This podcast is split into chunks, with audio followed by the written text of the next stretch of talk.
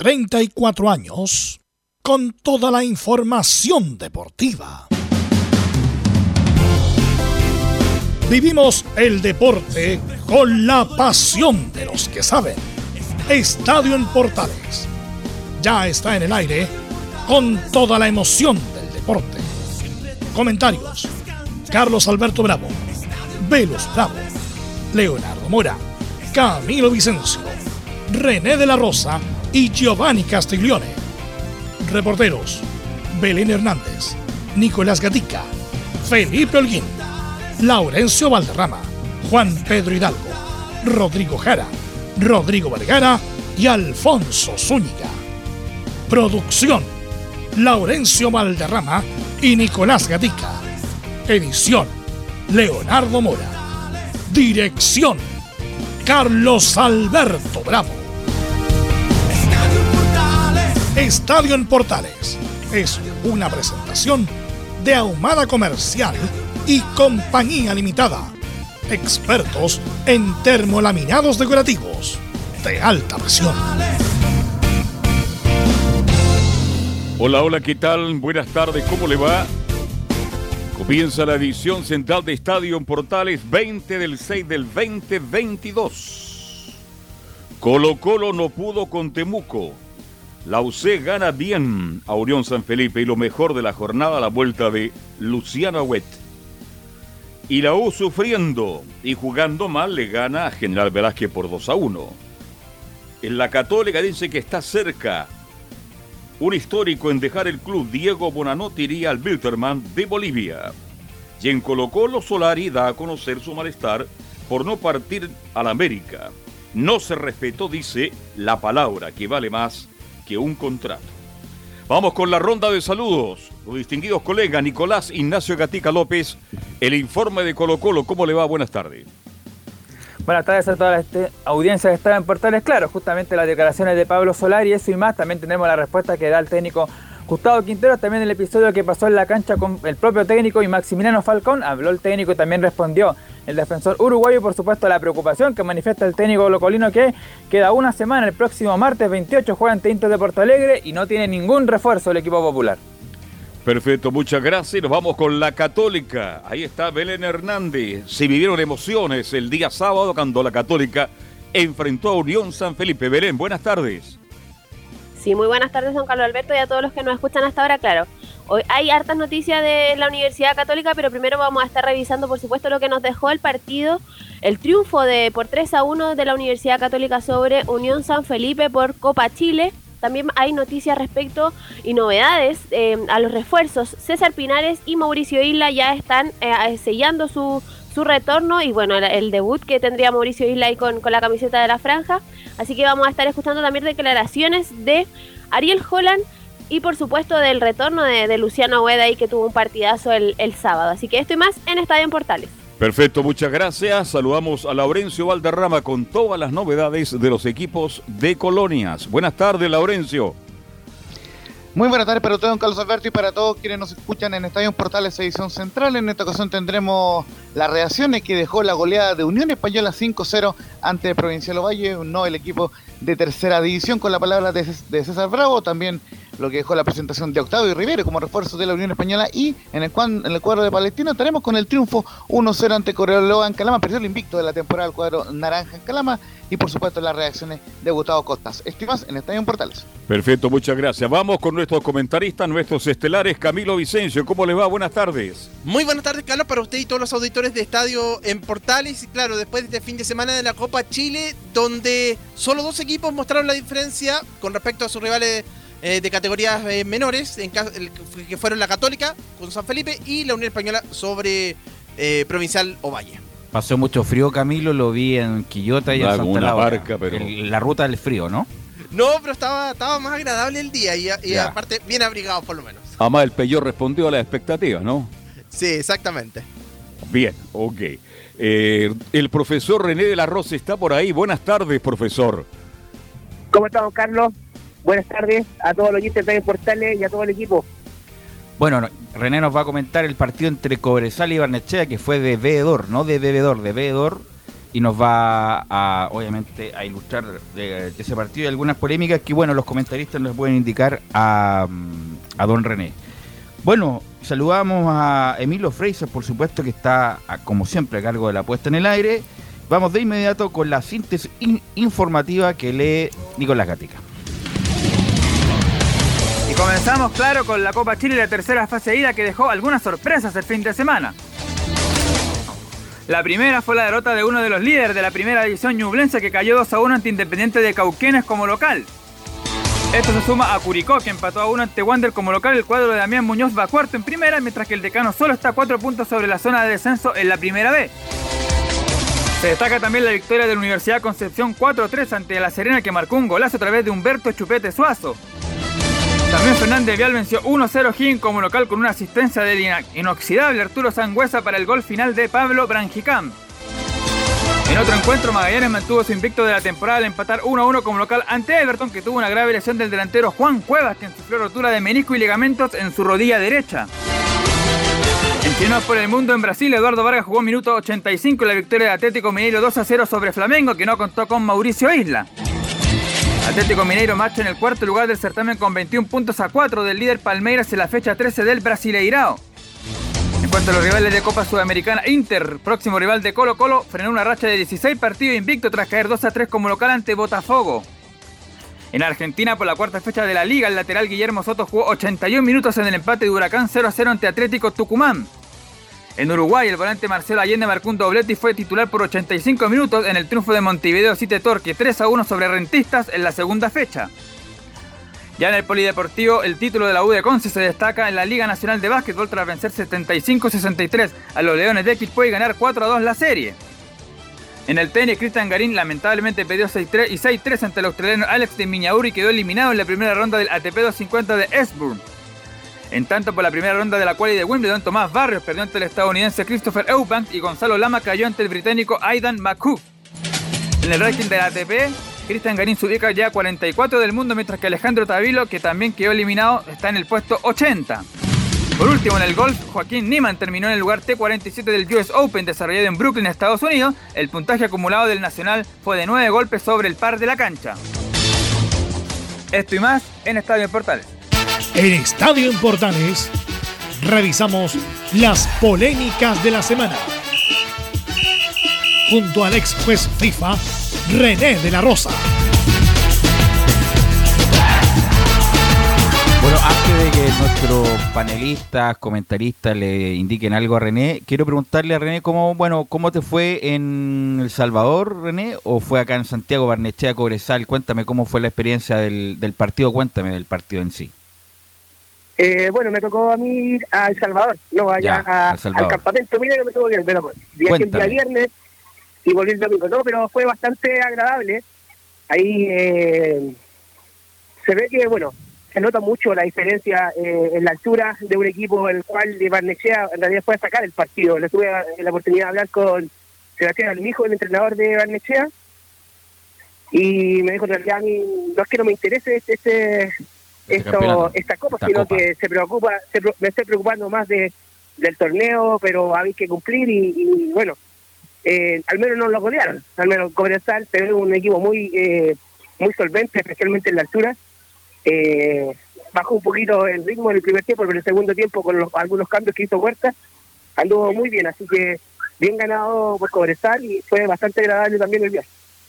Sí, porque puede ser el posible rival de la U en la segunda fase de la, o cuarta fase ya de la, de la Copa Chile, lo más probable Cobresal. Eh, ¿Cómo viste el arbitraje? Pues cuéntame, no, a lo mejor no puede revelar mucho, pero ¿qué, te pareció el arbitraje? ¿Quién arbitró ese partido, René? Eh, Omar Oporto. Omar Oporto, que bueno, estaba en su debut con un equipo de primera división. Recordemos que él estaba en la primera vez, lo bajaron a la segunda, y ahora está en la primera vez nuevamente. Eh, anduvo bastante bien en realidad el partido no estuvo tampoco tan así tan eh, en, el nivel de dificultad, estuvo bastante pasivo, los jugadores se dedicaron a jugar, pero como le digo, la altura le afecta mucho a los jugadores que no están acostumbrados, especialmente el equipo de Valencia. Camilo, ¿alguna pregunta para René? La verdad yo hay un, gol de la U que no que no validó el árbitro, pero yo no lo vi porque estaba en otra en otra cosa. Eh, ¿Alguna pregunta para René respecto a alguna polémica? Camilo. Ahí sí. No, porque, por ejemplo, en el partido de la Católica no fue polémico. En realidad, el partido de Católica con, San Felipe. Eh, no, en realidad no, no, recuerdo ninguna. Quizá en el partido de la Unión Española, pero pero en realidad tampoco tuvo, no sé si la puede haber visto, una, una jugada, no sé, René, si la. ¿Camilo? visto. ¿Sí? Sí, muchachos, le, le quería preguntar eh, eh, eh a René, bueno, eh, buenas tardes, muchachos. Básicamente, lo, lo siguiente, ¿qué indicación tienen los árbitros para los partidos, obviamente que no tienen bar, porque por ejemplo, eh, ayer no lo vio la gente en televisión, pero para mí un clarísimo penal del arquero de Ovalle sobre eh, eh Hispanito Conelli a la entrada del área, iba saliendo del área, pero lo alcanza eh, a tocar. Para, para mí fue claro, porque fue la línea dentro del área y el árbitro no sanciona. Y posteriormente hubo otro penal que para mí me pareció dudoso y lo termina cobrando. Eh, ¿Cuál sería como la indicación de los árbitros eh, ante una situación que, que, que es objetiva, que no hay VAR y por ende ellos tienen toda la, la, la decisión en el campo? Sí, bueno, la instrucción que durante la semana pasada yo tuve una reunión de, en la NFP de asesores, los cuales graficaron inmediatamente los partidos que no iban con VAR. Eh, y la preocupación más fue más fuerte, que se puede decir, o más eh, letal, eh, es la, la, concentración hacia el equipo arbitral, más que nada. Si el árbitro no lo ve, en este caso, si no hay VAR, eh, apoyarse en su equipo. Si, esa es la idea. Eh, ya por eso ya no se llaman árbitro eh, juez de línea, se llaman árbitro asistente, que en el cual puede perfectamente una, un árbitro asistente puede sancionar en esta en este aspecto. A eso me refiero. En este caso puntual que necesita el VAR, si alguien, si el árbitro lo dio, tiene el deber, el deber de ayudarlo o mínimo llamarlo para informarle, ¿sabe que Para mí fue penal. Y ahí la decisión la toma el árbitro y, y ahí podría salir o cobrarlo o no cobrarlo el penal si le parece si le parece correcto al árbitro, eh, la opinión del, del árbitro asistente en este caso. Bueno, pero velo, la final es lo más importante, con todo respeto, ¿ah? Lo más, lo más importante de esta jornada, el gol anulado a la U. Esa es la gran polémica. El resto yo creo que está dentro. Sí, te escucho. Sí, es que ahora, claro, no la tenía contemplada como polémica porque no se reclamó mucho. En el partido de la Católica, el segundo gol de José Pedro fue en salida, que fue el segundo gol de Católica. El pase de Cristian Cuevas. No sé si estaba en posición de adelanto, René. Ah, no, pero. Sí, lo tuve, tuve lo, pude ver ese, ese, partido, sí, estaba en, estaba en línea, sí, en, bueno, no en línea, estaba era, un, era un fuera de juego el cual al límite, pero era perfectamente sancionable y así se hizo, así que bien, estaba fuera de juego ahí. Pero eh, René, eso nos, nos puede ayudar porque incluso está en el barrio también tienen dudas. Mm. ¿Cuándo es offside? Cuando la pelota va hacia adelante de la línea del jugador, no es offside. Cuando va para atrás, sí, ¿no? ¿Por qué no nos ilustra esa jugada que es de muy de barro también? No, no, no. Eh, el, aclaremos que el balón es el que habilita siempre cuando, por ejemplo, va atacando un rival. Si el balón va hacia adelante, el pase es hacia adelante. Hacia adelante, el balón en ese minuto está habilitando. Eh, ya ahí pasa todo a un segundo plano, la cantidad de eh, jugadores adversarios, la, la distancia del rival, todo más. Siendo el juego hacia adelante y cumpliendo con todas las normas, el balón habilita y perfectamente puede marcar un gol. el jugador que va detrás del balón en este caso. Si juega para atrás, con mayor razón está todo habilitado. O para atrás o en línea, ¿no? Para atrás o en línea, ¿no? para atrás o en línea, perfectamente, sí. Ya. Por lo tanto, Camilo, ese gol, el, pase de Cuevas fue hacia atrás o, no? Yo no lo vi, la verdad, no vi la imagen. No, fue pase de San Pedri, la recibe Cuevas hacia atrás, sí. Me ah, es hacia atrás. Sí, hacia, Atrás, hacia atrás, entonces está eh, eh, es inválido, es inválido el gol. Y eso pasa mucho, típico, René, cuando van dos hombres eh, prácticamente mano a mano con el arquero ¿Y quién, quién, lo hace? Lo haces tú, lo hace yo, y le, hace, le da el pase erróneo, a veces para atrás, y por no saber la regla, eh, cobra offside el árbitro y los dos quedan sin pan ni pedazo los jugadores para hacer el gol. Sí, se ve bastante esa jugada, aunque uno eh, se, se, ría de, de, ese tipo de, eh, de, ese tipo de jugada o en el nivel de, jugada, pero siempre ocurre y la verdad no sé, el delantero como delantero tiene que saber esas cosas y algunos no lo saben y, juegan eh, eh, dando la opción a, hacer un gol o no hacerlo. En este caso, ¿a qué me refiero? Si yo como jugador tengo la posibilidad de partir al arco y hacer el gol eh, y, quiere, y quiere jugar como segunda opción, pasárselo a su compañero, como no, no, no sé, va hacia atrás, preferible eh, en este caso marcar lo más importante que el gol, mm. pero por la desorientación de los jugadores o por no saber la regla, cometen ese error asegurar. Sí, sí, muy, muy, muy, muy interesante lo que dice René. Bueno, René, me imagino yo que por esto de la Copa Chile y esta fase que se están transmitiendo también, hay mucho árbitro nuevo, ¿no? este, árbitro nuevo que se está jugando una oportunidad y es, muy importante aprovecharla, me imagino yo, por René. Sí, por supuesto. Eh, a ver, con, con estas designaciones de árbitros nuevos, entre paréntesis, en una división que la cual no pertenecen y que desarrollen, si bien es cierto, a lo mejor hay un equipo de su división, pero hay un equipo de, la división superior o inferior, también podemos decirlo, eh, se ve bastante eh, el manejo o la conducción del arbitraje, que, que hay que destacar que las diferentes divisiones, ya sea, y para nada esto es nuevo, segunda, primera vez y primera división no es el mismo fútbol, y el árbitro tiene que tener que la capacidad de adaptarse al juego, en el sentido, según las reglas, a eso me refiero. Y por eso muchos muchachos que están con hambre, como se puede decir, un término muy vulgar, con hambre de llegar a, instancias superiores, lo hacen muy bien, se, se dejan todo en la cancha y se está demostrando. Y eso habla muy bien y también eso lo refleja que no hay tantas polémicas cada fin de semana, no porque ahora esté cambiando y se haya ido Castrillo, no, se ve que hay un interés de ser mejores en sí eh, para poder eh, guiar su futuro en una división superior. Sí, sí. Eh, em, eh, nos cocinaba y también por interno eh, Juan Pedro, a quien le mandamos un saludo. Aquí también hubo un par de penales que no cobró Dione Ricios, la jueza central del partido Limache Antofagasta, que fue transmisión de portales y que no fue transmisión por la TV. Y que, claro, el, primer, por la el, primer penal, sí, no, no, no, no lo, que marco yo, eh, lo, algo que quería ir con, con René. El primer penal correctamente sancionado, hubo otros dos que no fueron ahí eh, sancionado. El tema es ¿cómo, está el tema de la mujer, porque justamente tiene risa, me parece que es el primer, eh, primer partido de hombres que ella dirige, porque ella es habitualmente jueza del fútbol femenino. Eh, no, te, oriento. Yo fui, tuve la, la bueno, tuve la, la, oportunidad de, de verla en su debut, que fue en Arica, me recuerdo, Arica con, no sé con qué equipo era, pero yo viajé con ella a su debut de hombre en la, a unas fechas atrás, yo creo que unas cuatro fechas atrás, Ah, en segunda, en segunda división, claro. Sí, en segunda división. Y a lo que me refiero yo, que eh, en el nivel de que está Diones, eh, y te lo digo así sin sin ninguna eh, sin un límite de, de, pasarme o no pasarme, está al mismo nivel de árbitros que incluso hasta mejores. Por algo ella se ha abierto camino, y no por defenderla por ser mujer, sino que eh, me ha, sorprendido gratamente Tiene capacidad. de ella la madurez que tiene, la, parte física, que no es difícil, que, es muy difícil eh, eh, mantener un ritmo durante 90 minutos en un equipo, ya sea de primera, sea primera vez, eh, juegan al 100. Y gratamente me ha sorprendido Dione, al igualmente que estamos hablando de más, la María Belén Carvajal, la Loreto Tolosa como asistente, la Marcia, han ido, han ido de menos, están a un camino en cuales eh, a las mujeres en el, estudio eh, o el arbitraje femenino, en la cual eh, puede haber mucho que hablar y en forma positiva. Bueno, yo quisiera destacar de la Copa Chile porque la Copa Chile es el campeonato más pintoresco que tiene el fútbol chileno en relación que juega en equipos profesionales, semiprofesionales, incluso, bueno, profesionales y de la segunda división profesional, pero algunos son semiprofesionales.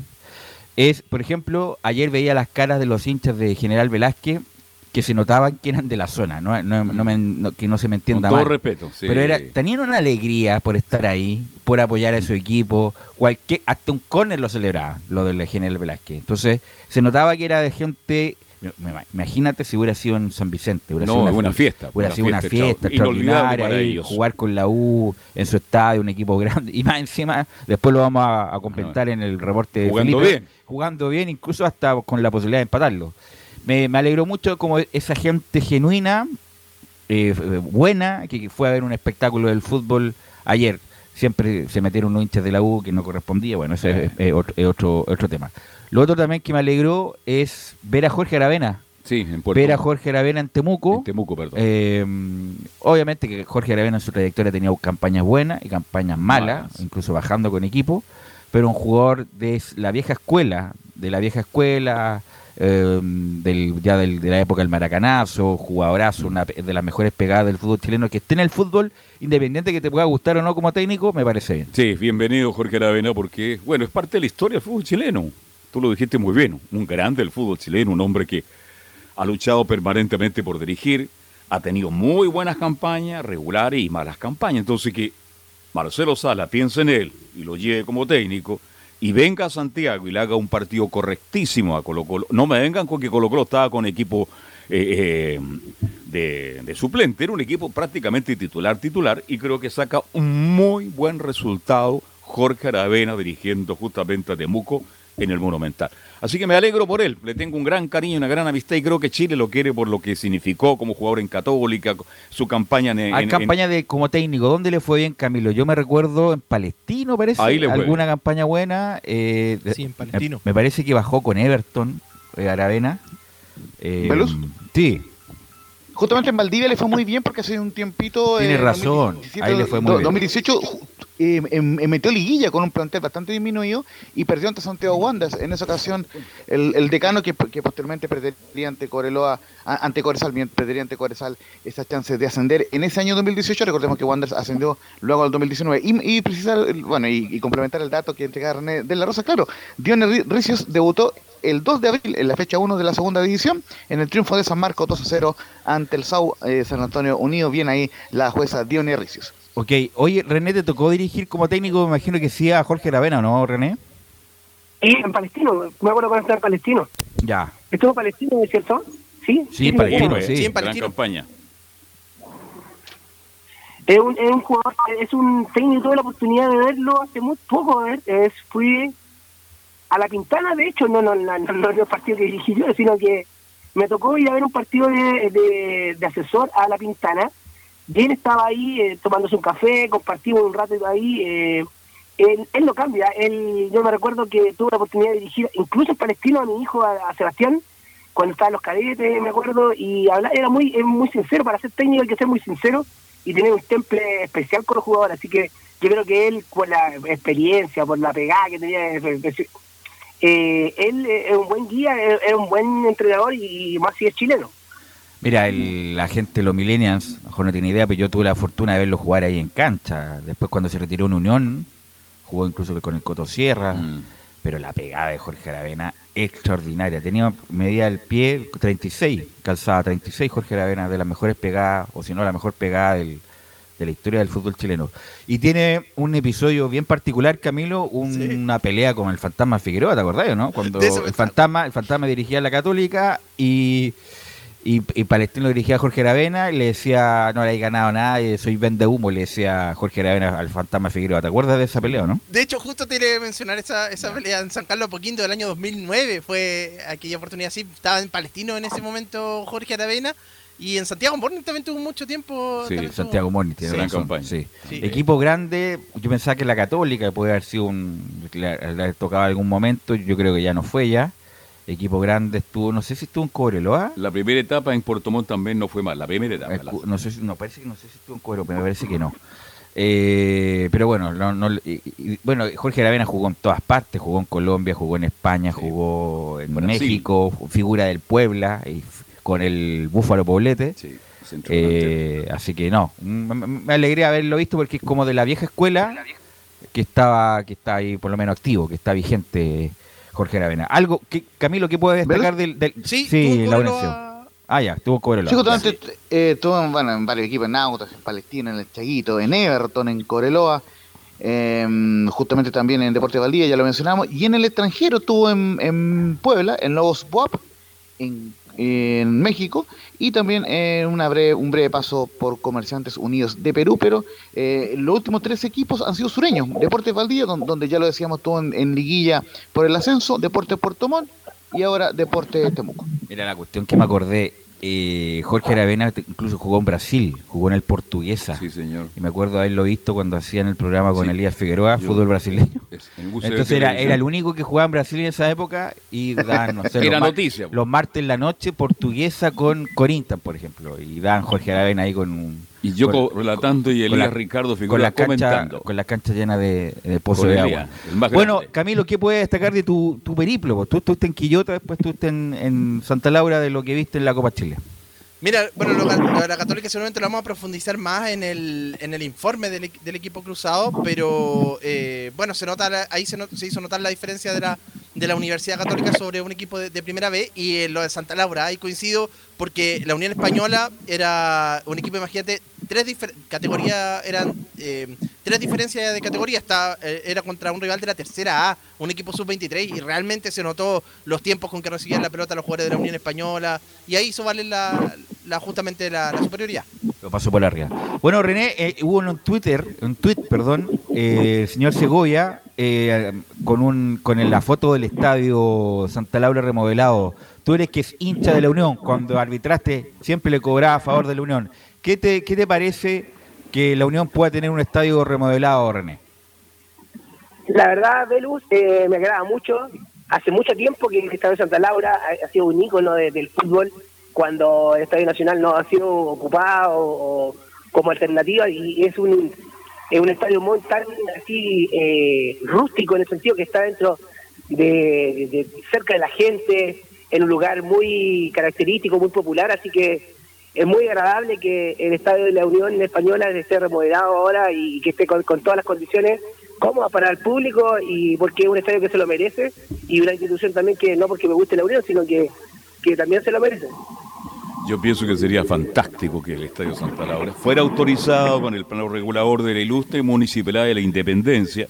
Digamos que el señor Segovia intentó, le dijeron que no, que no se podía remodelar porque es prácticamente parte de, a ver, este, no, sé, cuál fue la razón del por qué no. Pero, siempre hubo una, justificación para decirle que no se Me imagino que el tallo Santa Laura, que debe ser de la obra arquitectónica más importante de la comuna, es la más importante sin duda. Hay que, dar es, parte del patrimonio. Hay que darle todas las facilidades posibles para que Santa Laura sea un, estadio del primer mundo. ¿Cómo no? Así que cómo no, obviamente respetando las normas, ahora y sacando la feria libre que está ahí, porque respetando la, molesta. Respetando las normas y por supuesto, eh, el Santa Laura merece un, un estadio para el 2020 y tanto. ¿Se imagina Santa Laura para 30.000 personas? Porque hoy día hace 25.000. Remodelado, semi-techado, con toda la tecnología. Bueno, pero Maravilloso. Unión no necesitaba 20.000, con no, no, no. ya 2.000. Pero un estadio para mantenerlo como está. No, 1999 porque no hay René de la Rosa, pero me refiero que mañana puede jugar la U, puede jugar Católica, Colo Colo, se puede hacer un partido internacional y sería hermosísimo, realmente espectacular. Bueno, René, te quiero agradecer estos minutos. sí, claro. René, ¿qué le dice habitualmente el jugador cuando discute con el árbitro? ¿Y cómo le responde, por ejemplo, el jugador a la, a la dama, a la mujer que está arbitrando? Es una situación no muy fácil, que no se ha tocado mucho. ¿Cuál es? ¿Qué, qué pasa en esa situación, René de la Rosa? Si usted lo puede comentar, por favor. Bueno, yo voy a hablar por mí y, voy a imaginar lo que puede pasar con una dama. Ya. Eh, bueno, hay, hay jugadas que Belum, va a estar conmigo, en el sentido que hay jugadas y chorezas, entre paréntesis, chorezas entre el árbitro y un jugador, pero que se puede manejar de tú a tú. Ya, cuando el jugador no, no, no capta eso, no capta y lo hace público en efectivo o a viva voz, cambia el tema. Pero hay muchas ocasiones cuando el árbitro puede dialogar, puede hacer su insulto incluso con el jugador eh, en forma no, no agresiva, sino que ya vos para, para, para tanto, ya vos. Y el jugador también. Y si yo estoy, y si yo estoy en condiciones de decirle a ese jugador, también yo tengo que aceptar como árbitro que también él también se puede pasar un poquitito, pero hasta cierta cantidad, hasta cierto límite. Eh, yo creo que una dama es más difícil porque ellas no están acostumbradas eh, en el sentido del trato, aunque las mujeres yo iba a ver partidos femeninos y me ha tocado, pero una me he sorprendido, eh, me ha tocado el clásico aquí en el CDA, en la Universidad de Chile con Colo Colo, en primera, femenino, y me han sorprendido el diálogo que tienen de mujer a mujer, o mujer a eh, jugadora a árbitro, pero no tan grato, don Carlos, así que es, me imagino, me imagino. estoy hablando por, por mí. Ya. Ok, bueno, te agradezco René estos minutos, nos escuchamos el miércoles para ver cómo sigue el, fútbol en particular y el deporte en general. Muchas gracias René. Muchas gracias Belu, a todo el equipo, a don Carlos eh, y a todos los oyentes de Portales. Buenas tardes. Gracias René, vamos a ir a la pausa Emilio y volvemos con Colo Colo. Solari está dolido, dolido, lo único que quería era irse y parece que se va a tener que quedar por unos meses más. Vamos a la pausa y volvemos con Colo Colo y Lau.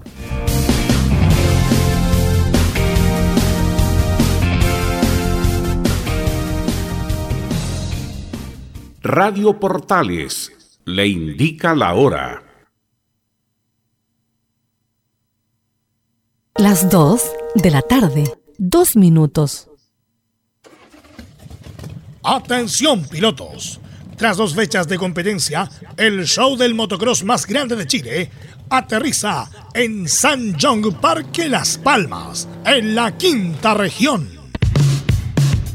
Por primera vez Parque Las Palmas albergará una carrera del campeonato y lo hacen grande para entregar toda la adrenalina y emoción del ATV Cross y Motocross Nacional.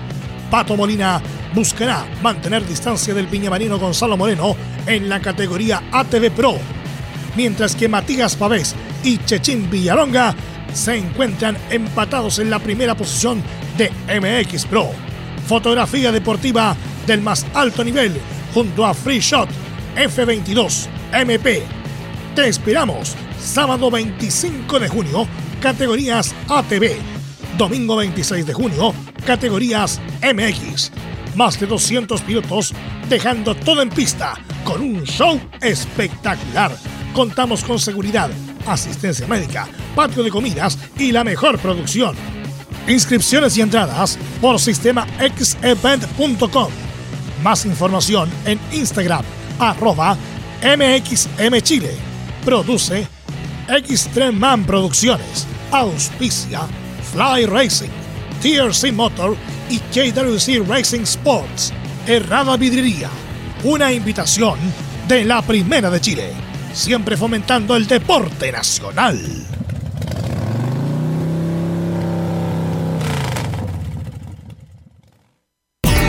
Reparación laboral.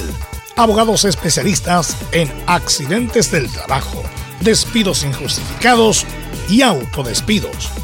¿Tuviste un accidente de trabajo en los últimos cinco años y ese accidente se originó en la conducta negligente de tu empleador? Es muy probable que tengas derecho a obtener una indemnización por los daños causados. Consulta gratis. Reparación laboral profesionales dedicados a entregar asesorías en temas relacionados con todo tipo de accidentes laborales en todo Chile, de Arica a Punta Arenas, www.reparacionlaboral.cl. ¿Quieres tener lo mejor y sin pagar de más? Las mejores series de televisión, los mejores eventos deportivos, equipo transportable, películas y series 24/7. Transforma tu TV a Smart TV. Llama al 973-718989. Twitter arroba panchops. Visita www.radiosport.cl, el sitio web de la Deportiva de Chile. Programas noticias, entrevistas y reportajes, podcast, radio online y mucho más. Todo lo que pasa en todos los deportes lo encuentras en www.radiosport.cl. La Deportiva de Chile en Internet. Termolaminados de León. Tecnología alemana de última generación. Casa Matriz Avenida La Serena 776 Recoleta Bono 22 622 5676. Termolaminados de León. Desde todo Chile. Desde todo Chile. Y para todo Chile. Y para todo Chile. Portales Digital. Está en todas partes. www.radioportales.cl Entre Marco Grande y Marco Chico, media vuelta y vuelta completa. Escuchas Estadio en Portales en su edición central. La primera de Chile, uniendo al país de norte a sur.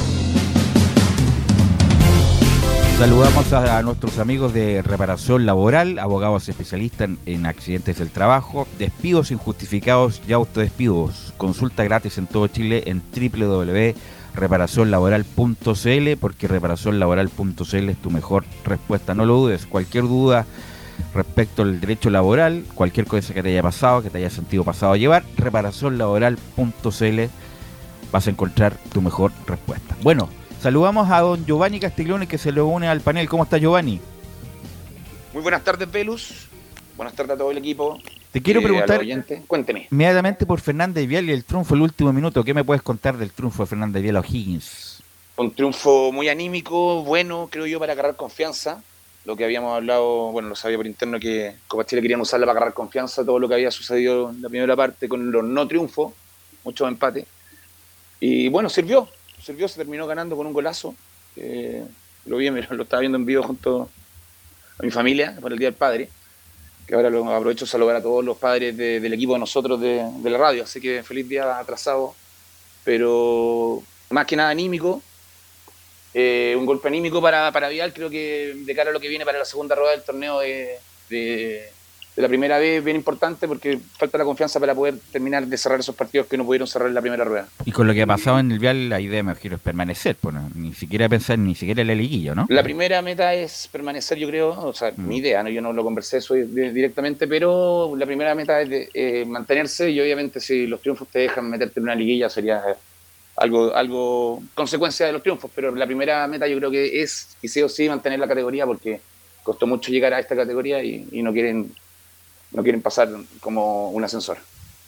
Ok, vamos a ir comentando también con Giovanni Castiglioni lo que queda del programa. Bueno, eh, Nicolás Gatica, ¿qué me, antes del partido con Temuco habló, pero no sé si en ese partido o antes, Solari que estaba desolado Solari, que era una, según él era una gran oportunidad económica, deportiva, también para asegurar a su familia, y que alguien dice, como que no, no, no es ni siquiera segunda lectura, es primera lectura, que alguien no cumplió su palabra, Nicolás Gatica. Sí, fue en un medio escrito lo que dijo eh, en un portal Pablo Solari, ahí habló, así que no hay audio, solamente está en texto justamente, y esto es lo que dijo.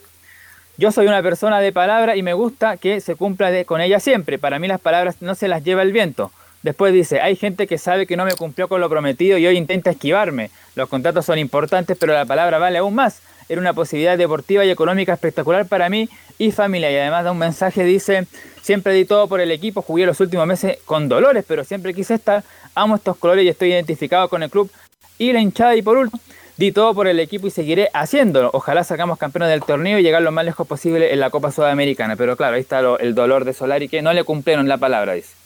Eso pasa mucho en el fútbol, Camilo, Carlos Alberto, Giovanni, que un dirigente dice, quédate tranquilo, aguántate un mes más, no firman ni una cuestión oferta que viene, te vas a ir, así que tranquilo. Claro, vale decir, lo dice muy claramente ahí el jugador de Colo Colo. A veces la palabra es mucho más importante que firmar un contrato. Y este muchacho, que fue un ilustre desconocido cuando llegó a Colo Colo, se ganó esa opción de ser solicitado por un equipo grande como América. Este, bueno, y él se siente lamentablemente frustrado, amargado, porque significaba una cantidad de plata impresionante, no solo para él, sino que para la familia. Ahora, ¿qué pretende Colo Colo? Que pongan un millón de dólares más en la mesa y así lo puede entregar. Ahora, Belu y Giovanni Castiglioni le preguntan a Camilo, cuando un jugador no está cómodo, no está grato, porque ya él dice yo amo, quiero a Colo Colo, pero no está grato. Él lo que quiere es partir. ¿Es bueno llegar a un acuerdo y darle la oportunidad que salga o definitivamente esperar una nueva oferta? Uy, complicada la situación en realidad porque Colo Colo igual va a querer una nueva oferta de, de, todas maneras, pero si él va a estar descontento, tendrían que ir por ese, por ese lado en realidad, de buscarle una salida, porque si ya está, está descontento, no va a rendir al máximo, va a ser un problema para, el camarín. Va a perder el club con una oferta importante y el jugador se va a amurrar, eh, Giovanni. Concuerdo con tus palabras, Velus, pero bueno, según tengo entendido, la oferta ya, ya se rechazó, o sea, Solari ya tiene que bajar la, la, la persiana en esto y ponerse no en Colo Colo a lo, a lo que vino, a lo que llegó cuando, cuando llegó a Colo Colo, tiene que volver a ser figura para que vuelvan a llegar las ofertas. Y obviamente, como lo comentamos el día viernes, si Zamurra va el, que va a terminar perdiendo va a ser directamente Solari. Obviamente la oferta económica era, me imagino que de América era muy buena, el tema de sueldo, todo para poder asegurar su futuro. Pero bueno, no lo aceptaron y creo que Solari lo único que tiene que hacer ahora es poder rendir en Colo Colo para que lleguen la oferta por el valor que Colo Colo quiere. Y no creo que la mejor, la mejor alternativa sea en estar amurrado y sin ganas de querer jugar, porque lo único que va a hacer va a ser eh, perder valor en lo que es su, eh, su, valor. Entonces, ahora muchos decían, muchos Mira, muchos criticaban porque era México, pero no es cualquier club, es el equipo más importante. No, tú lo nombraste, América que paga a nivel, a nivel europeo, de primera línea. El club más importante de México, eh, que paga incluso más que el promedio de los clubes europeos. Uno entiende a Solari. Eh, Colo Colo obviamente quiere ganar el campeonato, no despotenciarse para que lo más probable es que sea nuevamente el mano a mano con la Católica, como se está reforzando la Católica, a pesar de que está 10 puntos abajo, pero es el rival eh, Camilo Católica y por lo mismo no quiere sacarse a uno de sus grandes figuras como Solari.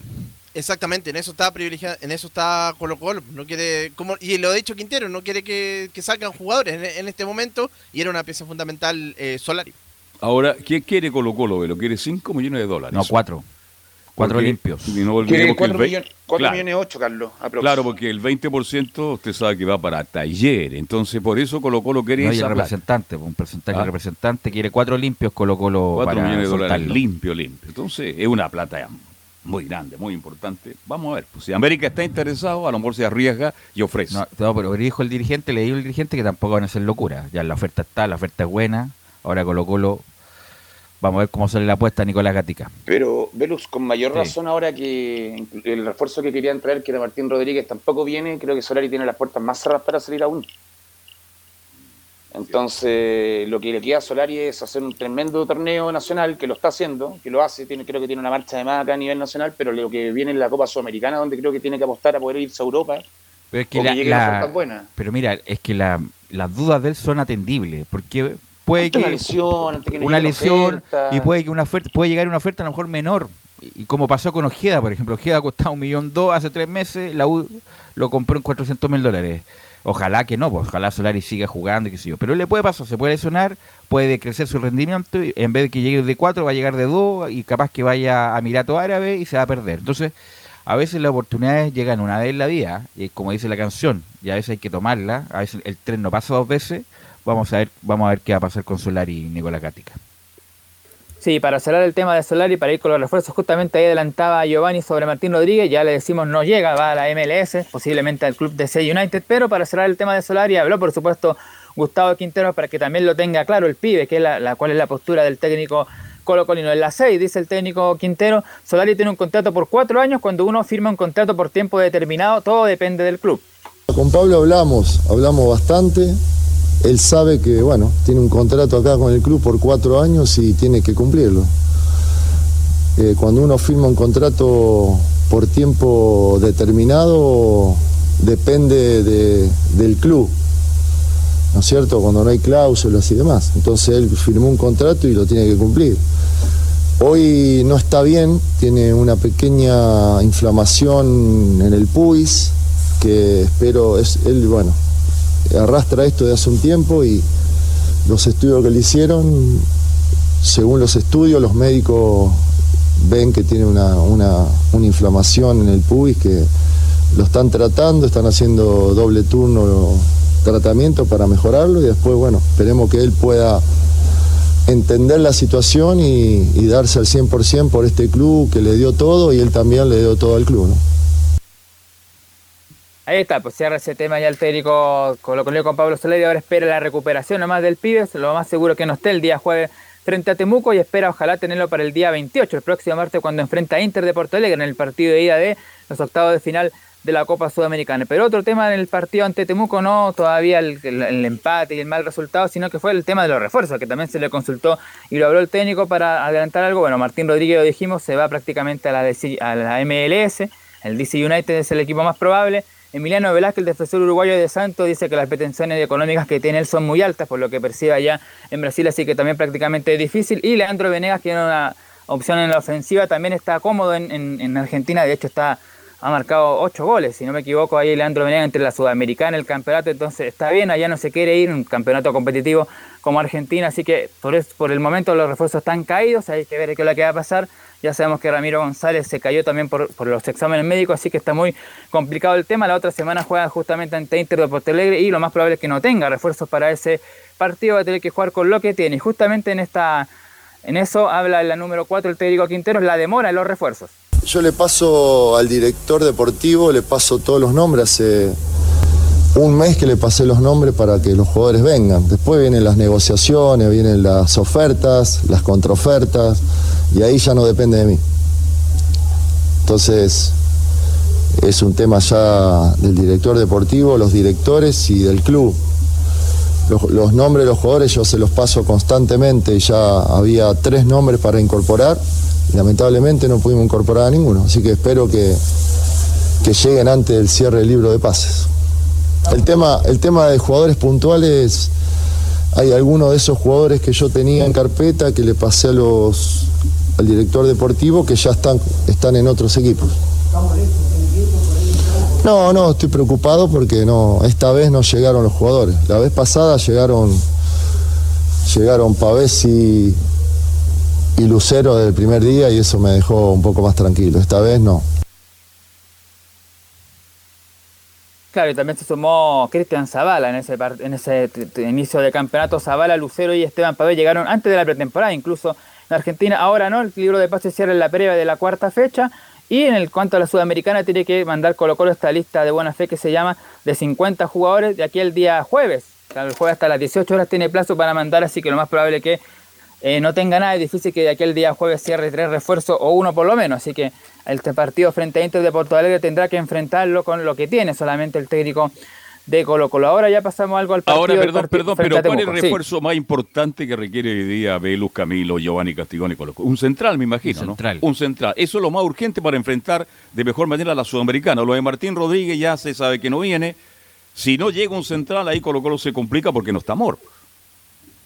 Sí, un central lo que lo que urgente que necesita y también como segundo refuerzo un reemplazo para Martín Lucero, otro centro delantero. Eso serían como las dos las dos prioridades.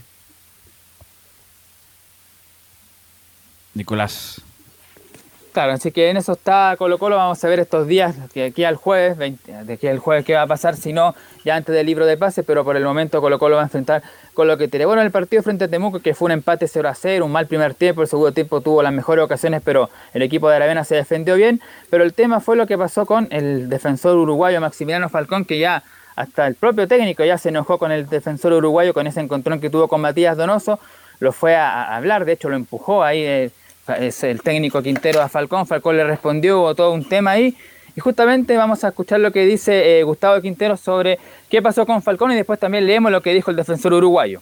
Bueno, Falcón es un pibe que, tiene un montón de amarillas por protestar. Un montón de amarillas por protestar, por encarar al árbitro y demás. Entonces, cuando nosotros hablamos en el vestuario, decimos siempre que con los árbitros no protesten, que nosotros nos encargamos de eso. entonces él se va por ahí del partido un poquito. Entonces hay que hacerlo entrar en razón en un momento. Y eso fue lo que hice, que entre un poquito en razón y que se tranquilice y que se vaya lejos del árbitro. Porque si no, eh, una amarilla más eh, deja al equipo con 10. Bueno, ¿y qué es lo que dice Falcón? Y ahí se puede comentar lo que dijo Falcón tras el partido. Dice lo siguiente, bueno, son cosas del partido, yo soy un jugador de temperamento que conocen todos, que quiere ganar. Fui a preguntarle al muchacho que estaba en el suelo y que estaba sin aire y bueno, ahí me quedé hablando. Después son calenturas del momento que no creo que vuelvan a pasar. Y además dice, el fútbol, los dos con Gustavo Quinteros queremos ganar. Él también es una persona con temperamento, entonces queda todo dentro de la cancha y tiene su genio como toda persona, aclaró el peluca. Así que eso fue en líneas generales el encontrón que hubo entre Falcón, pero finalmente se terminó solucionando ahí en, Camarines. Está bien que Giovanni, disculpa, Giovanni, que le haya eh, como parado el carro en público, porque fue, yo no recuerdo que fue fuera prácticamente donde estaba ahí en la cancha, lo toma, lo agarra y dice, déjate de joder, Falcón. Está bien como una manera de que el tipo no lo haga nunca más, por lo menos, porque parece que lo tenía más allá de la coronilla, como se dice que no es primera vez que Falcón tiene amarillas, amarilla que te hace. Por eso, pues, Giovanni, la pregunta es: ¿está bien que lo hayas puesto públicamente Quintero en la cancha, digo, incluso sacándolo con físico? Ya lo aburrió, Velo. Ya lo aburrió seguro. Sí, está perfecto para que se pegue. La cachada de Falcón es un defensa joven que le falta experiencia y, en estas ocasiones cuando se nota y no, no sería la, no habría sido la primera vez que sale expulsado por tener una segunda, una amarilla dentro de las dos tontas por irresponsable, entonces está bien lo que, lo, que hizo, que espero que sea que ahora Falcón liga chuta, pero fue me empujó en la cancha, que si sigo así no juego más. Entonces creo que está bien el, lo que hace eh, lo que hace el profe Quintero. Sí, quería Laurencio decir algo. Sí, solamente marcarle el contrapunto en el, análisis de discurso de la declaración de Falcón. Dice, Quintero también tiene temperamento y me imagino hace alusión a la expulsión que tuvo por, reclamar eh, esa roja contra San Pedro en el Clásico Anticatólica. También ha sido expulsado Gustavo Quintero por reclamar ahí. Bueno, son, son estas cosas sabrosas que tiene el fútbol. No, pero Falcón, insisto, abusa del show. Y por eso abusa del show y es un buen, es un buen central a veces como que la gente, sobre todo Colo Colo, cree que es más de lo que es, es un correcto central y punto, y a veces con este tipo de cosas accesorias al juego, eh, como que agarra como este, no, yo soy el cabrón del equipo, yo soy el líder y todo lo demás, pero es justamente todo lo contrario, Camilo Giovanni. Totalmente, y por eso le hacía falta este esta reacción por parte del técnico, esto que, que, lo, que le fuera a decir las cosas, sí, porque es verdad, abusa mucho de, de su temperamento. O sea, no es abusar del temperamento, pero es que son situaciones que, que, no, que no ha controlado y yo creo que le falta experiencia. Es un defensa joven y que piensa pero, ¿qué tan joven? Ya antes de los 24 años tampoco, ¿no? tampoco tiene claro, ya lo tiene harto a Quintero. Digamos las cosas como son y en la Copa Libertadores le sacan hasta cuatro metros y no es tan gran jugador como es. A mí no me aquí, aquí hablamos de Falcón por la Sí, perdón. termino la idea y te, escucho. Termino la, idea. claro, termino la idea y te escucho. Con la, con la, melena al ciego, al, aire y corre y lucha y ya hace diálogo, se siente querido por la hinchada, pero cuidado, que muchas veces ha perjudicado a Colo Colo. Y si llega un nuevo central de categoría Colo Colo, cuidado con Falcón, porque Quintero ya está hasta aquí. Ahora, yo estoy de acuerdo contigo, Giovanni Castiglione. Es un buen jugador a nivel local, pero a nivel internacional dejó mucho que desear en la Copa Libertadores. Carlos, a mí no me gustan los centrales no confiables. Y Falcón es un central no confiable y que si no juega con alguien al lado, con el caudillo, que en este caso es Amor, no se, se ve muy permeable. Y es lo que le sucedió, bueno, se dio en Copa Libertadores todo. Entonces ahora lo que hace Quintero creo que es las cortas ahora o no juegan más. Yo creo que por ahí va lo que hace Quintero, porque lo tiene aburrido. Que salga Quintero expulsado contra Católica da lo mismo. Él no, él no influye dentro de la cancha en ese caso, porque no queda con 10 Colo Colo. Pero lo de Falcón no es primera vez que hace alguna jugada fuera de, fuera de lo que están pasando en la cancha y ha tenido amarilla y expulsiones por, por la misma situación, situaciones tonteras que para mí no es un jugador confiable, sobre todo si es un central. Así es. Nicolás Gatica. Sí, ya lo último para cerrar de Colo Colo, decir que bueno, ya entre mañana y el día de miércoles tendrá el último entrenamiento el equipo Albo para preparar el duelo del día jueves a las 18 horas. por supuesto, transmisión estaba en Portales, la visita a Temuco, que ya dijimos, fue 0-0 en la en el partido de vuelta hay empate por cualquier resultado, los penales van a definir quién avanza en la siguiente ronda de, de la Copa Chile, si Colo Colo logra vencer a Deportes Temuco. Su rival sería el que gane la llave entre Independiente Cauquenes y Ñublense, que por ahora favorece al equipo de Cauquenes, que ganó 2 a 1 en el partido de ida. ¿Y ese el partido de vuelta es cuándo? Jueves. Jueves, 18 horas allá en el Germán Becker. Uh, va a ser harto frío allá. Va a ser harto frío, me imagino yo, en el Germán Becker entre Temuco y Colo Colo. Pero bueno, Colo Colo sí juega relativamente bien, aunque hace rato que no gana Colo Colo. ¿ah? Y, que no, a él le voy a preguntar a los, colo, los colocólogos. ¿Hace cuánto, ¿Cuál último partido que jugó bien Laurencio Valderrama? Mira, que jugó bien, bien, eh, no hace varios partidos. Recordemos que Colo Colo tiene cinco partidos sin ganar y algunos, el segundo ante Católica, eh, por ahí ante Fortaleza en Brasil. hace tiempo, eh, eso fue hace tiempo ya. Claro, claro, por lo menos en, el último tiempo no hay partidos tan buenos de Colo Colo en el campeonato local, así que bueno, está en un momento complicado Colo Colo, pero en mi criterio no, debería pasar antes de Musco y claro, sería un desafío muy duro ante Inter que la tiene bastante complicada. Preguntándole bueno, a Nicolás Gatica, el equipo titular de Colo Colo sería Cortés, Opaso, eh, Saldivia, eh, Falcón, eh, Suazo, Fuentes, Gil, Costa, que ahora me imagino que se va a incorporar ahora, Costa, Solari, Lucero, ¿y quién sería el once, Gatica? ¿Dejaste a Pavé fuera? Eso, tiene razón. es más bien es Pavé y más tiene razón. Pavé es el, el, mejor el mejor jugador de Colo Colo en este momento. Ahí sería, pues, Pavé entonces. Pavé Gil eh, Fuente, eh, eh, Solari y Lucero. Obviamente que le, le falta una, viendo de la manera de a, Quintero, un hombre más por fuera, aunque tiene a, no lo ocupa, eh, Oroz, Zavala, Volados, Ahí tiene tres para jugar ahí, ¿ah? Entonces... Y hubo ofertas por Zavala y Quintero dijo que no. Le tiene, le tiene fe a Zavala, ¿eh? Le tiene fe a Zavala. Sí, te escucho. No Tengo entendido que Quintero no quiere préstamo ni siquiera de los juveniles. Entonces no quiere que nadie salga de Colo Colo. Por la razón de que no le han llegado los refuerzos. Perfecto. Le cerró la puerta a todos. Ok. ¿Algo más, Nicolás Gatica? No, eso por ahora. Como dijimos, Colo Colo prepara el duelo de vuelta para el día jueves 18 horas ante Temuco allá en el Germán Becker. Ok, vamos a ir a la pausa, Emilio, y volvemos con el casi desastre de la U en Rancagua con General Velázquez, la Católica y la Colores.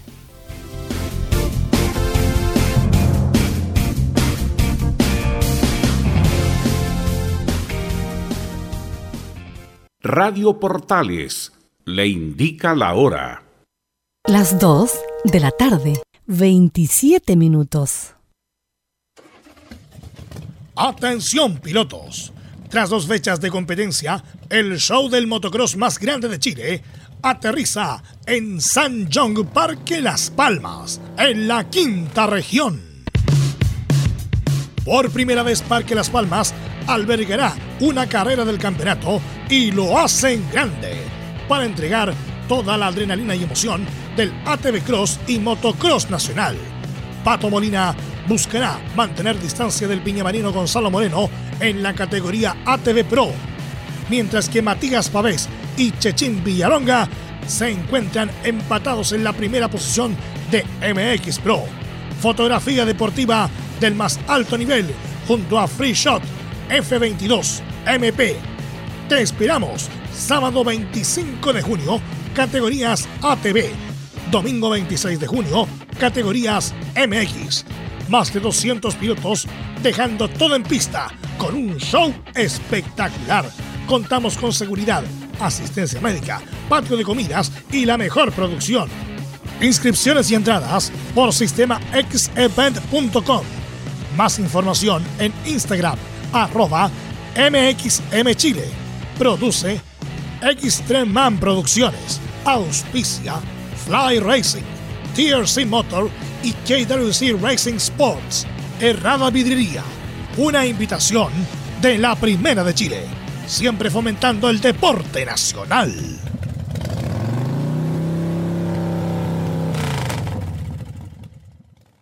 Lleva al siguiente nivel tus eventos, ceremonias, conciertos y potenciando tu audiencia con DS Medios. Servicio de transmisión de TV en circuito cerrado y vía live streaming HD. Tecnología de punta y un equipo profesional nos permiten realizar transmisiones sin cortes y con la más alta calidad. Cotiza ya ingresando a www.dsmedios.cl. Visita www.radiosport.cl, el sitio web de la Deportiva de Chile. Programas noticias, entrevistas y reportajes, podcast, radio online y mucho más. Todo lo que pasa en todos los deportes lo encuentras en www.radiosport.cl. La Deportiva de Chile en Internet. Comercial IAC y Compañía Limitada. La mejor calidad mundial en laminados decorativos. Comercial IAC y Compañía Limitada es Pertec en Chile, San Ignacio 1010, Santa Rosa 1779, Avenida Mata 446 y Portugal 501. Comercial IAC y Compañía Limitada es Pertec en Chile.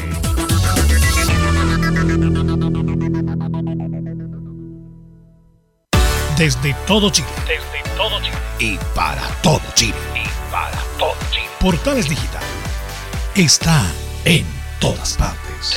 www.radioportales.cl Un acercamiento electrónico a todo lo que pasa en el fútbol. Escuchas Estadio en Portales en su edición central.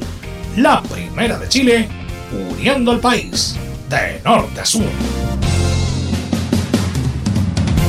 Saludamos a nuestros amigos de reparación laboral. Tuviste un accidente de trabajo en los últimos cinco años y ese accidente se originó en la conducta negligente de tu empleador. Es muy probable que tengas derecho a obtener una indemnización por los daños causados. En reparación laboral te asesoran y acompañan abogados especializados en derecho del trabajo. Los resultados los respaldan. Consulta gratis a lo largo de todo Chile en reparacionlaboral.cl porque reparacionlaboral.cl es tu mejor respuesta. Bueno, eh, quiero preguntarte a ti, a Carlos Alberto, lo que viste ayer de, eh, antes de ir con Felipe Holguín, de la, el general Velázquez local con la ULA visita. Bueno, este, nos sentamos acá con algunos familiares celebrando del padre para ver una actuación, yo diría, tranquila, mejorada de la Universidad de Chile. Ni lo uno ni lo otro, porque no fue tranquila. Primero porque me sorprendió gratamente el equipo de General Velázquez. Claro, cuando uno ve un equipo de otra categoría dice esto va a ser más fácil, lo, dijiste muy bien, no, me alegré mucho ver esos rostros, esas caras. En el estadio El Teniente de Rancagua alentando a su equipo, esas cosas son hermosas del fútbol. Y qué pena que no haya podido jugar como local. Local, local me refiero en su casa, el equipo General Velázquez. Un equipo de buen fútbol, bien trabajado, con jugadores interesantes como Herrera, por ejemplo, que me encantó, Villablanca, y no recuerdo el nombre del central, el capitán.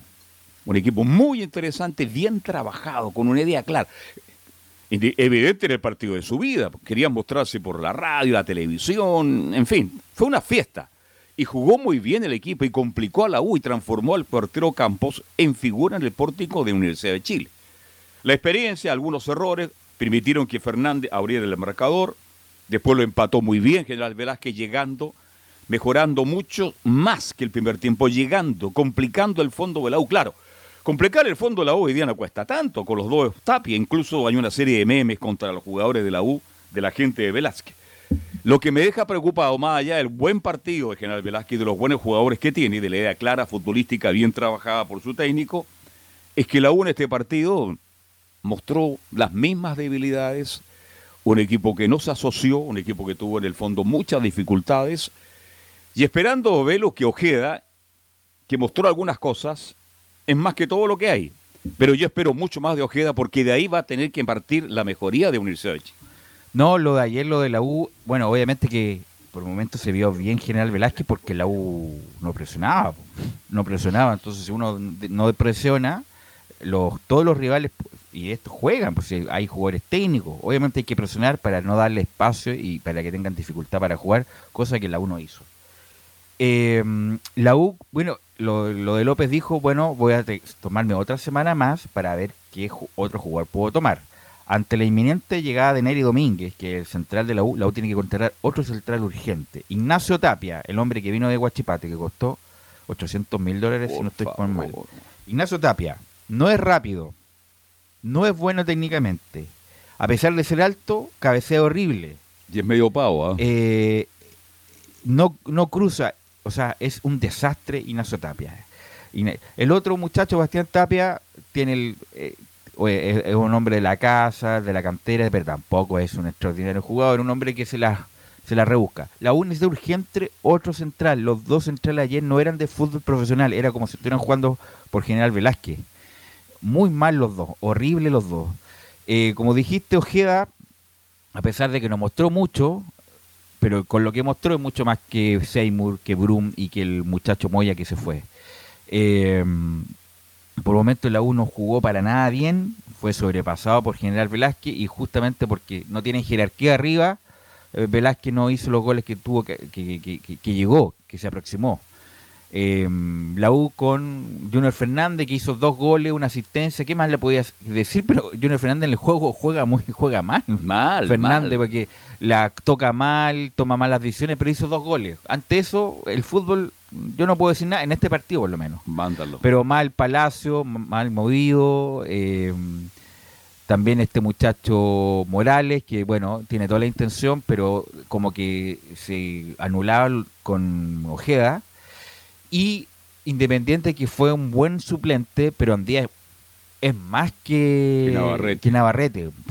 porque Andía ha andado tan mal que Navarrete ha jugado, pero Andía, cuando en algún momento, no sé si ahora o, en otra vida, pueda volver a su nivel, es más que Navarrete. Y Andía, un jugador ya de 30 años, tiene que ser el titular, ojalá despierte. Entonces, deja muchas dudas la U, ayer no jugó bien para nada, Velázquez perfectamente lo pudo haber empatado, y la U tiene que traer otro central urgente. Ya, el lateral izquierdo yo también hubiera traído el lateral izquierdo, porque ni Morales ni Castro yo creo que también cumplen las expectativas, pero bueno, te las arreglas con ellos dos para el fin de año. Lo que sí necesita es un central, porque este muchacho Casanova va a estar prácticamente en septiembre, octubre, va a estar eh, disponible. Así que bueno, eh, Giovanni, ¿tuviste la oportunidad de ver el partido, no? Sí, pude ver el partido. Pude ver el partido. Lamentablemente lo, que vi de la Universidad de Chile, como tú dices, un equipo permeable, los defensas no parecían, como tú, para el, nivel de la Universidad de Chile, lo profesional que tienen que ser, los, los, solventes que tienen que ser. Y está complicado, no, vi, no vi un juego, obviamente destacó Velázquez, que también influye mucho el tema de los tres jugadores en cancha que tienen que haber, que a un equipo de primera, de primera B o de segunda división no le molesta tanto porque lo ocupan siempre. Entonces la Universidad de Chile no los tiene siempre los casos de primera, porque lo varían, lo van cambiando, porque pueden ocupar profesionales, obviamente privilegiando cada torneo que juegan. Pero la Universidad de Chile es, complicado, es complicado. Llega un entrenador nuevo, no veo un cambio, veo una defensa igual de permeable. Faltan cambios, como tú dices, faltan par de, faltan refuerzos. Central tiene que llegar sí o sí uno, porque uno piensa que en el jugador que vuelve que vuelve en septiembre, ok, pero vuelve de un corte de, una lesión súper larga. Claro, no, no va a estar No es que va a llegar, ah, llegué yo, estoy listo, ah, llegó, se arreglamos. No, tiene que ponerse físicamente, tiene que volver a agarrar la confianza con, con, sobre todo con la lesión. Mm. Que esos son más problemas psicológicos que cuesta cuando uno vuelve una lesión larga, no quiere lesionarse nuevamente porque el parón es muy grande. Entonces todo, todo cuesta y no sé, en este momento, como tú lo dices, sí o sí tiene que tener un central y un central que no, que no venga como alternativa como llegó a Católica el jovencito de Wander, un central calado que venga a ordenar la defensa de Universidad de Chile, que es lo que necesita para poder estar en peleando algo más. Camilo, ¿viste algo o no pudiste ver? ¿O estaba ya camino a Santa Laura? Sí, estaba camino a Santa Laura, iba escuchando eso sí, y mm, obviamente la transmisión del partido, y ahí, claro, concuerdo en que es prácticamente lo mismo que, que decían ustedes, de, de, que no se vio bien la U en este partido. A rato se fue horrible y fue superado por un equipo como General Velázquez, digamos las cosas tal cual ocurrieron. Hubo un momento que no le prestó la pelota, como dice Velo, porque no presionan. Si esto no se gana solamente porque tengo la camiseta de la U, los partidos y estos equipos de tercera división corren, luchan y se estaba jugando el partido de su vida. Menos mal que no tuvo un bochorno el de U el señor López, porque si imagínese pierde la U este partido. Sería el tema de la semana. Y él lo dijo, tuvo autocrítica, hay que mejorar, voy a ver otra alternativa. Yo estoy de acuerdo con usted, otro central urgente, urgente, urgente. No, otro con el que viene. Claro, con el que viene. Que sean dos, dos, centrales y que en el medio campo a la U se las puede, se, les puede arreglar con Vargas cuando esté de vuelta. Tiene dos buenos delanteros que pueden bien o mal asistidos, son buenos delanteros. Que vuelva también este Andiga por la derecha, por ahí la U se puede arreglar. Pero urgente son dos centrales. Bueno, todo el lado B de lo que ayer estuvo Felipe, estuvo Leo Mora, estuvo Alfonso Zúñiga, eh, nos va a traer el lado B de lo que pasó ayer eh, Felipe Olguín. Saludos nuevamente muchachos a ustedes y a todos los oyentes, principalmente que nos escuchan a esta hora, por supuesto, en todas las plataformas digitales a través de Radio Portales. Sí, en este triunfo tan ah, trabajado de la Universidad de Chile, como lo comentaba ahí en titulares, eh, en el debut de Diego López al mando de la Universidad de Chile eh, le costó bastante al cuadro azul y respecto a eso em, se vieron eh, bastante eh, pasados ahí por el costado derecho, pasó mucho este jugador John Alegría que lo voy a destacar también brevemente como uno de los principales podría decirse, los atacantes que tenía el cuadro General Velázquez. Y por ahí pasaron eh, varias veces eh, General Velázquez se generó ocasiones por ese lado derecho y por la izquierda también con, con las llegadas también eh, que tuvo. Entonces yo también puedo decirles que la defensa de la U hizo agua en varias ocasiones. En una se salvó de un palo que también se desvía en un defensor de la Universidad de Chile y que ahí lo deja a traspié al arquero Campos Vélez. Vamos, vamos a la parte B, porque ya comentamos latamente este partido. Queremos saber las reacciones, mi estimado Felipe Olguín. Disculpa que te interrumpa, Felipe. Sí, por supuesto. Entonces, eh, como eh, les comentaba, ¿qué les parece si pasamos a, revisar las primeras declaraciones de Diego López, donde, bueno, analiza el partido y dice, hay muchos detalles por mejorar? Se lo dije hoy a los jugadores que íbamos a tener dificultades, sobre todo atrás.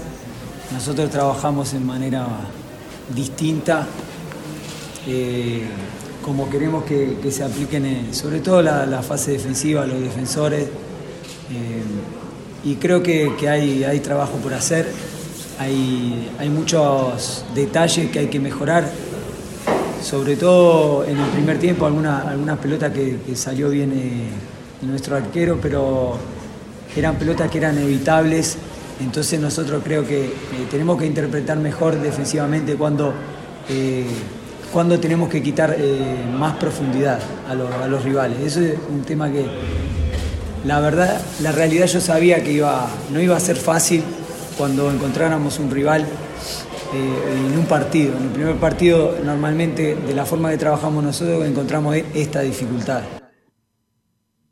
También se refirió en esta conferencia de prensa el técnico Diego López al respecto de, todo lo bullado que se ha hablado de Hernán Galíndez y todo esto. Pasemos a revisar la siguiente declaración donde dice yo tuve una charla importante con Galíndez. Cuando pedí que, si iba a salir algún jugador, que, yo primero quería ver. Entonces yo estoy observando todo. Se dio la semana un poco particular. Yo tuve una charla eh, importante con, con Galíndez que lo que hablamos prefiero que quede eh, entre nosotros, al menos de mi parte, pero él no estuvo un poco también por, un poco por todo lo que fue la, semana. Eh, en estos momentos la situación es esta y bueno, eh, creo que respondió, ahora no me acuerdo, pero tuvo varias atajadas importantes. Giovanni, ¿cuál es tu opinión respecto de esto de Galinde, que lo extraña que se quiera ir, que el representante, que prácticamente no puede ir a ninguna esquina a comprar nada, eh, que está muy apremiado? Yo la verdad no creo mucho en lo que dice Galinde. ¿eh? Lo conversamos el viernes. Eh, esperemos que no sea la que quiere salir por el tema de, de las amenazas, porque sería terrible, pero yo creo que está buscando alguna salida para debe tener alguna oferta en algún otro equipo, me imagino ya. Pero muy raro, Camilo, lo de Galinde, no, le queda un año y medio de contrato y el representante está en Chile para, buscar la salida. Bueno, si se quiere ir, que pague. Si se paga, se va. Bueno, no, va, no va a salir, imagino, la U no va a ser tan estúpida de darle la salida sin un peso. ¿A pito de qué? No, la U si quiere irse, que pague y bueno, la U va a tener que quedarse con los arqueros que anduvo bien campo ayer en todo caso. ¿ah? Eh, es garantía Campos de, de, de, calidad Felipe Holguín. Sí, y también en esta conferencia de prensa, Diego López se refirió a lo defensivo, habló mucho también en ese esquema táctico que tiene falencia. Pasemos a revisar la última de Diego López acá en la primera de Chile, donde dice tenemos mucho que mejorar defensivamente. Es verdad que ellos tuvieron más chance de gol, pero es también verdad que nosotros tuvimos más chance de gol. Entonces, eh, hablar de lo que podía haber pasado, de los goles, por eso yo dije que nosotros tenemos que mejorar mucho eh, defensivamente, porque no, no podemos dar tantas chances de gol. Por ahí ahora no me acuerdo, pero fueron dos claras en el primer tiempo, después en el segundo. Entonces tenemos que mejorar esos momentos y manejarlos mejor. Eh, los goles hay que hacerlos. Nosotros, por ejemplo, en el segundo tiempo tuvimos un contragolpe 5 contra 2. Eso hay que mejorarlo, hay que definir los partidos, porque si no después se complican. Más allá del rival, los goles hay que hacerlo. Nosotros hacemos eh, un contragolpe de eso y por ahí se termina el partido. El partido se mantuvo vivo hasta el final, fue un lindo partido creo, eh, pero nosotros sabemos que eh, a lo que vinimos, a buscar el resultado, este equipo es un equipo grande y tiene que buscar siempre el resultado. Mira, si la U quiere jugar con 4-4-2 y, y, hombres por fuera tiene poco, tendría que jugar con Navarrete, Navarrete, Neri Domínguez, con lo que tiene el agua, Bastián Tapia Morales. Por la derecha, Andía, para cerrar. Andía, Ojeda, Poblete, Gallego. Independiente que te guste o no Gallego, Gallego cumple la función de carrilero. Y dos arriba, puede ser Palacio, Ronnie y Palacio, no sé, Osorio. Pero la verdad es muy pobre, muy pobre lo de la U. Y bueno, eh, a la espera de Neri Domínguez. ¿Y quién será el cuarto? ¿Maneja alguna informa el tercero? ¿Maneja alguna información adicional, Felipe? Por el momento, Velus, no se ha hablado de otro refuerzo más, sí se hablaba de un lateral izquierdo, el que está en la órbita azul, por el momento es Nicolás Peñailillo. Solamente es eso lo que yo manejo de información y lo otro que le quería comentar ya para darle la bajada al tema, eh, también tenemos unas declaraciones exclusivas de algunos jugadores de la Universidad de Chile que hablaron, por supuesto, con Radio Portal después de este triunfo, para que las pasemos a revisar. Vamos. Eh, la de Lucas Sadi, donde dice, gracias a Dios pudimos sacarlo adelante. Declaraciones para Radio Portales, Lucas. ¿Qué te pareció el partido? La verdad que estuvo muy intenso, muy peleado por ambos equipos y gracias a Dios lo pudimos sacar adelante con creo que buen juego y muy buenas definiciones de mi compañero. La verdad es que hemos trabajado muy bien, muy duro y creo que se están dando las cosas de a poquito. Tenemos que seguir trabajando para seguir mejorando. Muchas gracias. Pasemos a revisar la última también de uno que fue convocado por primera vez en, eh, en esta nominación de la Universidad de Chile. Jair Salazar eh, habla con, la, con Radio Portales y dice una experiencia muy linda. Yair, unas declaraciones para Radio Portales. Muy buenas, buenas tardes. Estuvo muy lindo, eh, complicado igual. El general Velázquez estuvo muy bien, pero bueno, los compañeros subieron sacarlo adelante y, ahora a la vuelta vamos a darlo todo de nuevo. Es una experiencia muy linda, eh, voy a ir sumando de más en más si Dios quiere, así que todo depende de mí. Muchas gracias, muy buenas tardes. Ahí estaban las declaraciones de ambos jugadores. Velus, Insisto, lo de la U es preocupante, preocupante. Esperemos que este muchacho López haga un buen trabajo y con Neri Domínguez, que insisto, dicen que está listo. Faltaría, yo diría, otro central y ahí tienen que arreglarse la U con lo que tiene eh, Giovanni. Para mí la prioridad de la U tiene que ser los centrales antes de un lateral o otro jugador central, sí o sí, la prioridad. Mm. Como tú dices, dos centrales, ni siquiera uno, si no, van a basto en lo del partido del fin de semana fue la repetición de lo que ha sido todo el torneo de la defensa permeable, que como te decía, aparecen en cabete jugando contra el primer equipo, y en este caso fue contra un equipo de segunda división, de, tercera división incluso, ¿no? si no me equivoco. Sí. Entonces, no, la prioridad tiene que ser los centrales para poder afirmar un equipo desde atrás, porque está un equipo permeable como lo dices tú y como se critica día a día y no sé cómo no se dan cuenta que dicen, no, vamos a ir por un lateral o por un contención. Ahora tiene que ser la prioridad sí o sí los centrales.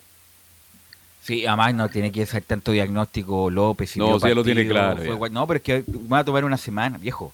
Dos centrales, los dos tapias no dan abasto. Eh, Carrasco ya se va a ir. Eh, va a estar Nero Domínguez y tiene que estar otro. Como bien dice Giovanni, cuando vuelva a Casanova, recién se va a poner jugando partido.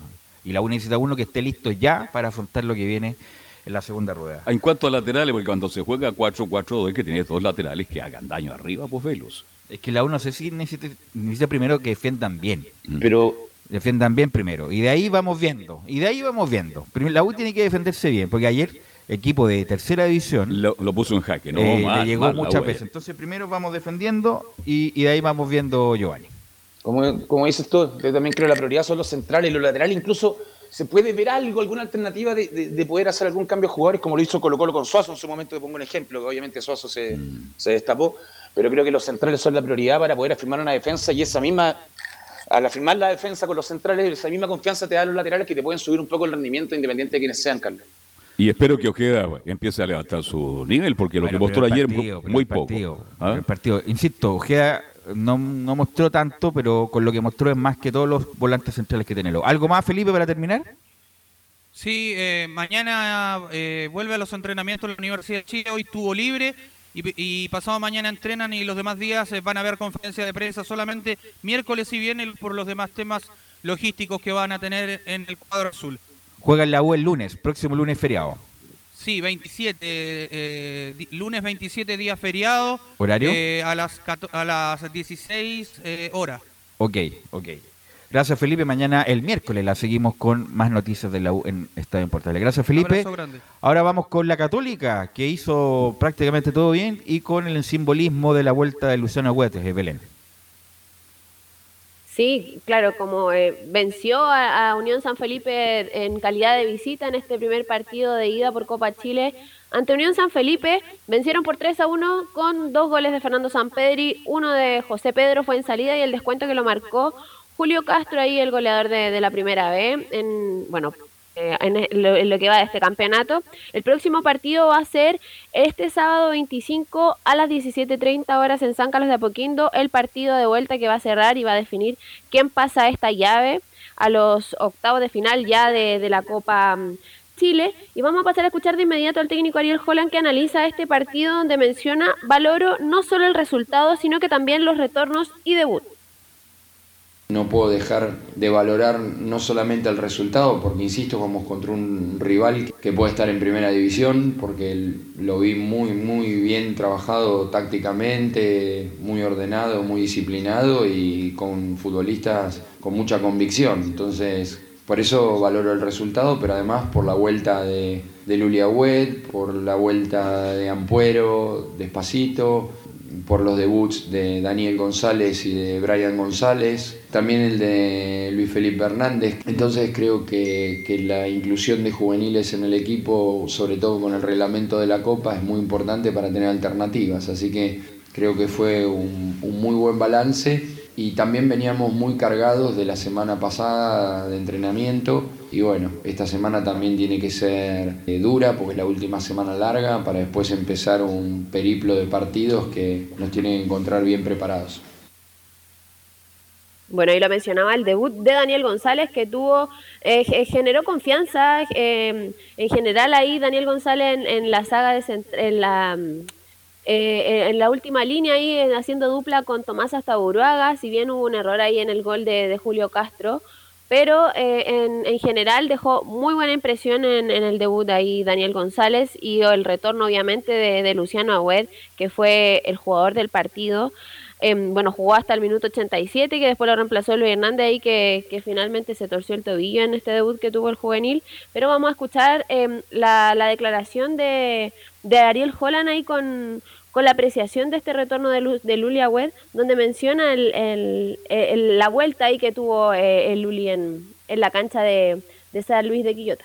Luli es un futbolista muy importante para nosotros como bien decís, eh, han hecho siempre una muy buena dupla, no solo con Nacho, sino también con Marcelino. Y creo que hoy toda su experiencia hizo que pudiera aguantar casi todo el partido después de muchos meses sin jugar. Pero lo más importante de todo esto, aparte de su vuelta, porque fue por un problema de salud no habitual en el fútbol, y eso nos pone muy felices más allá de Luli futbolista, de Luli ser humano, ¿no? Y creo que eso es lo que a mí más me llena de satisfacción interior, ¿no? Porque después, futbolísticamente, estamos conformando un equipo muy competitivo y va a haber que, pedalear y esto quiero que yo sea este, católica, ¿no? Como muchas veces hablamos con Tati, tenemos muchos partidos siempre en el año y, tenemos que tener un plantel que, pueda tener un recambio de jerarquía y que cualquiera pueda ser de la partida y esto es lo que estamos tratando de fomentar en el equipo y creo que lo vamos a conseguir.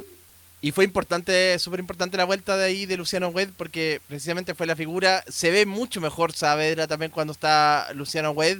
Y también en ofensiva eh, se vio mejor, eh, eh, bueno, Cristian Cuevas también fue bien importante ahí en el apoyo. Y con respecto a lo de Daniel González, sí, tuvo un correcto debut, pero hay que verlo contra un rival que lo exija más, porque San Luis, San Felipe tampoco es que haya llegado constantemente. El error fue en el gol fue de, de Tomás hasta Burubaga y San Felipe, pues no recuerdo muchas llegadas más, así que, pero, pero tuvo un correcto debut. También después cuando ingresó Branco Ampuero pasó a jugar de, lateral derecho, así que también lo está probando en esa posición en los entrenamientos a Daniel González, el técnico Ariel Holland. Y vamos a escuchar la única declaración de, de Lulia Wed, cómo se sintió en este, en este retorno, en este redebut que tuvo en la cancha ahí de, de Quillota, donde menciona, solo quería disfrutar el partido y de mis compañeros y volver a sentirme jugador. La verdad que lo que único que quería era, era disfrutar del partido, disfrutar de, mis compañeros, eh, disfrutar de esta gente que, como te dije el otro día en conferencia, nunca, nunca me dejaron solo, siempre me apoyaron. Y, nada, pedir que pedir, pedir esto, era, era pedir esto. Todo este tiempo lo único que quería era volver dentro de una cancha, estar acá, eh, sentir esto, volver a sentirlo. Se había hecho muy cuesta arriba porque la verdad es que no sabía y cuando se aproximaba, cuando se aproximaba la fecha del estudio empieza el, miedo de decir estaré, no estaré, eh, me dará el alta, no, podré volver a jugar. Y bueno, fueron todas esas mezclas de sensaciones, entonces la realidad era que, quería disfrutarlo, eh, volver a sentirme jugador como, como lo hice hoy. Y bueno, no puedo pedir más, está mi hija, mi señora ahí en primera fila. Más que esto no se puede pedir, hay que agradecer nomás. Bueno, ya pasando al tema de, refuerzos, en lo que va de este, de este mercado de fichajes de la intertemporada, Mauricio Isla está, bueno, hoy se, se realizan los exámenes médicos de salir todo bien. Esta, bueno, se daría oficial dentro de las próximas horas y también sería su presentación. Se espera que sea el miércoles, pero puede ser jueves, eh, miércoles o jueves sería la presentación oficial de Mauricio Isla ya en San Carlos de Apoquindo y lo que va en la negociación con César Pinares ya está a detalles que deberían resolverse también esta semana para, para que ya sea oficial el retorno de, César Pinares y el debut de, Mauricio Isla con la camiseta cruzada, que fue el equipo que lo formó a, Mauricio Isla. El tema de Matías Dituro hoy volvió a los entrenamientos para ya ir preparando si es que se va, si se va a quedar en cruzados o en definitiva va a salir ahí a, a Vélez Sarsfield. Con el tema que me preguntaba don Carlos de delante, el tema de Diego Bonanote, todavía no es nada oficial, pero sí lo cierto es que hay un nuevo interés por parte de Jorge Wisterman, el equipo boliviano, y eh, se pusieron en contacto con el, con el agente de, Diego Bonanote, pero hay una declaración por parte de, de, un candidato a presidente del club, que es eh, Gary Soria, que entregó a, a, Publimetro, que se menciona que estaría prácticamente lista la, y cerrada la negociación con, con Diego Bonanote. Eso no sería tan así, sino que sería que hay, hay interés por parte del club, pero no hay nada cerrado todavía con, con Diego Bonanote. El pero momento que salga pero, pero, Bonanote de la Católica ya, si ya no es titular ya. Pero es raro lo del Wisterman, le debe hasta el canchero, le vaya a llegar a Buenanote al, al Wisterman en Cochabamba. Es rara la situación. Eh, Buenanote perfectamente podría jugar en otro equipo del fútbol chileno y siendo titular. Bueno, pero le gustó quedarse en la Católica, incluso al límite del, del apremio. Pues le bajaron ya tres veces el tres Veces el sueldo le rebajaron también la cantidad de años, eh, no, no, tiene participación. La verdad, bueno, no sé, no sé qué sentido tiene que eso así en la Católica. Perfectamente en otro equipo del fútbol chileno podría jugar y ser figura, pero bueno, las razones de buena note, a lo mejor la calidad de vida que tenía Chile, mm. eh, a lo mejor lo, lo llevaron a quedarse, pero bueno, ya es, hacer decisión de él. Velus, una eh, cosa ahí en, el partido del sábado uno se da cuenta la cantidad, la banca que tenía la Católica. Entraron en un momento estos tres jugadores, Bonanote, Felipe Gutiérrez y Fabián Orellana. Mira, sí, totalmente. de lujo. ¿Algo más, ¿Qué equipo? Claro. Sí, con tema de Yamil Asadi y Lucas Melano todavía no tienen club para salir a préstamo, pero lo cierto es que no van a ser inscritos para, para ninguno de los tres campeonatos, ni Copa Chile, ni Campeonato Nacional, ni Copa Sudamericana. Así que pues, si de quedarse en el equipo no van a jugar. Ahí, bueno, ok, la seguimos el miércoles, Belén, con las novedades de la Católica, que en cualquier momento anuncian la llegada de Mauricio Isla a la Universidad Católica. Gracias, Belén. Buenas tardes. Vamos con Laurencio Valderrama. En dos minutos, lo mejor de las colonias, Laurencio. Sí, muchachos, vamos a destacar el informe de la Unión Española que goleó 5-0 al cuadro de Provincia de Ovalle. Fue transmisión de Estadio Portal ahí con Cristian Frey y con el doctor Camilo Vicencio. Gran actuación de Leandro Garate, el argentino que marcó a los 18 minutos, a los 39 y a los 59, uno de los goles de penal. Los otros goles fueron de Rodrigo Piñeiro y de Vicente Hispanito con. Y 5-0, gran goleada de la Unión Española que no, no solamente celebró por esta goleada, sino también por algunos debuts como el de José Luis Aranda, buen lateral derecho, quien debutó en el equipo y también eh, debutó Claudio Espinosa que entró en el segundo tiempo. Eh, así que eh, muy sólida actuación de la Unión Española que marcó diferencia ante el único equipo de la tercera división que está en competencia como es Provincia de Valle que cabe aclarar, no es el mismo de Deporte Valle de antaño. Este club existe desde el año 2015 eh, tras eh, la fusión con el equipo Deportivo Socos. Ya lo ampliaremos en las próximas ediciones de Estadio Portales cuando venga la, revancha del día sábado en el Estadio de Guiti. Vamos a ir brevemente con un par de declaraciones de César Bravo. La primera, eh, se hizo un buen partido y sostuvimos el trajín de Valle. Sí, bueno, primero eh, que todo, creo que se hizo un buen partido, como usted bien dice, creo que se sostuvo el, el, y, el, y la hora de, jugar con una buena intensidad que, estaba proponiendo Ovalle a través de que ellos agrupaban y salían bastante bien en contragolpe, pero creo que se, hizo bastante bien, hicieron buenos movimientos, eh, como usted bien dice también debutaron dos canteranos que, que no lo habían tenido la oportunidad y lo hicieron bastante bien, creo yo. Eh, y, el equipo creo que también se vio, que Leo Gárate también había hecho creo y también lo motiva a él, le motiva al equipo, entonces creo que el equipo respondió de acuerdo a lo que se esperaba y de acuerdo a lo que habíamos trabajado durante esta intertemporada. Y la segunda que vamos a escuchar es justamente sobre Leandro eh, Garate, que es el máximo goleador de la temporada de la Unión Española con nueve goles y tres de ellos en Copa Chile. Y justamente dice César Bravo, estoy muy contento por Garate, quien está más fino en la definición.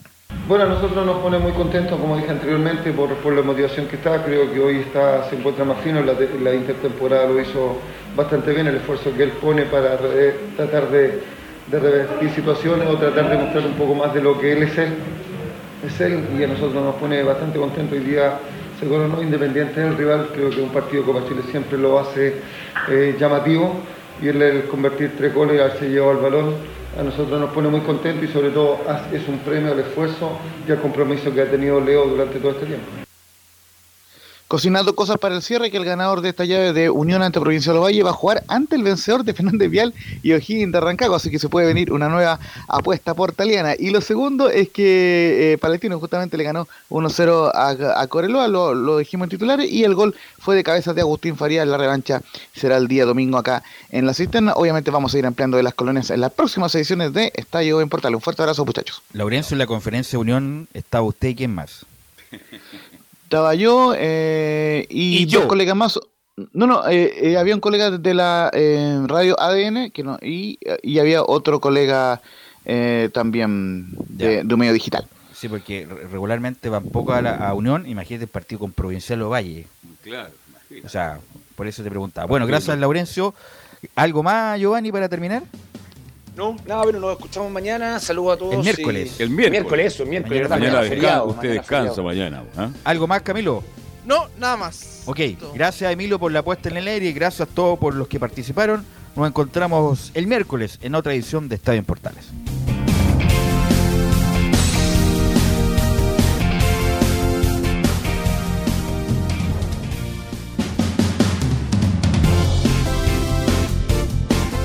Fueron 90 minutos con toda la información deportiva. Vivimos el deporte con la pasión de los que saben. Estadio en Portales fue una presentación de Almada Comercial y Compañía Limitada. Expertos en termolaminados decorativos de alta presión.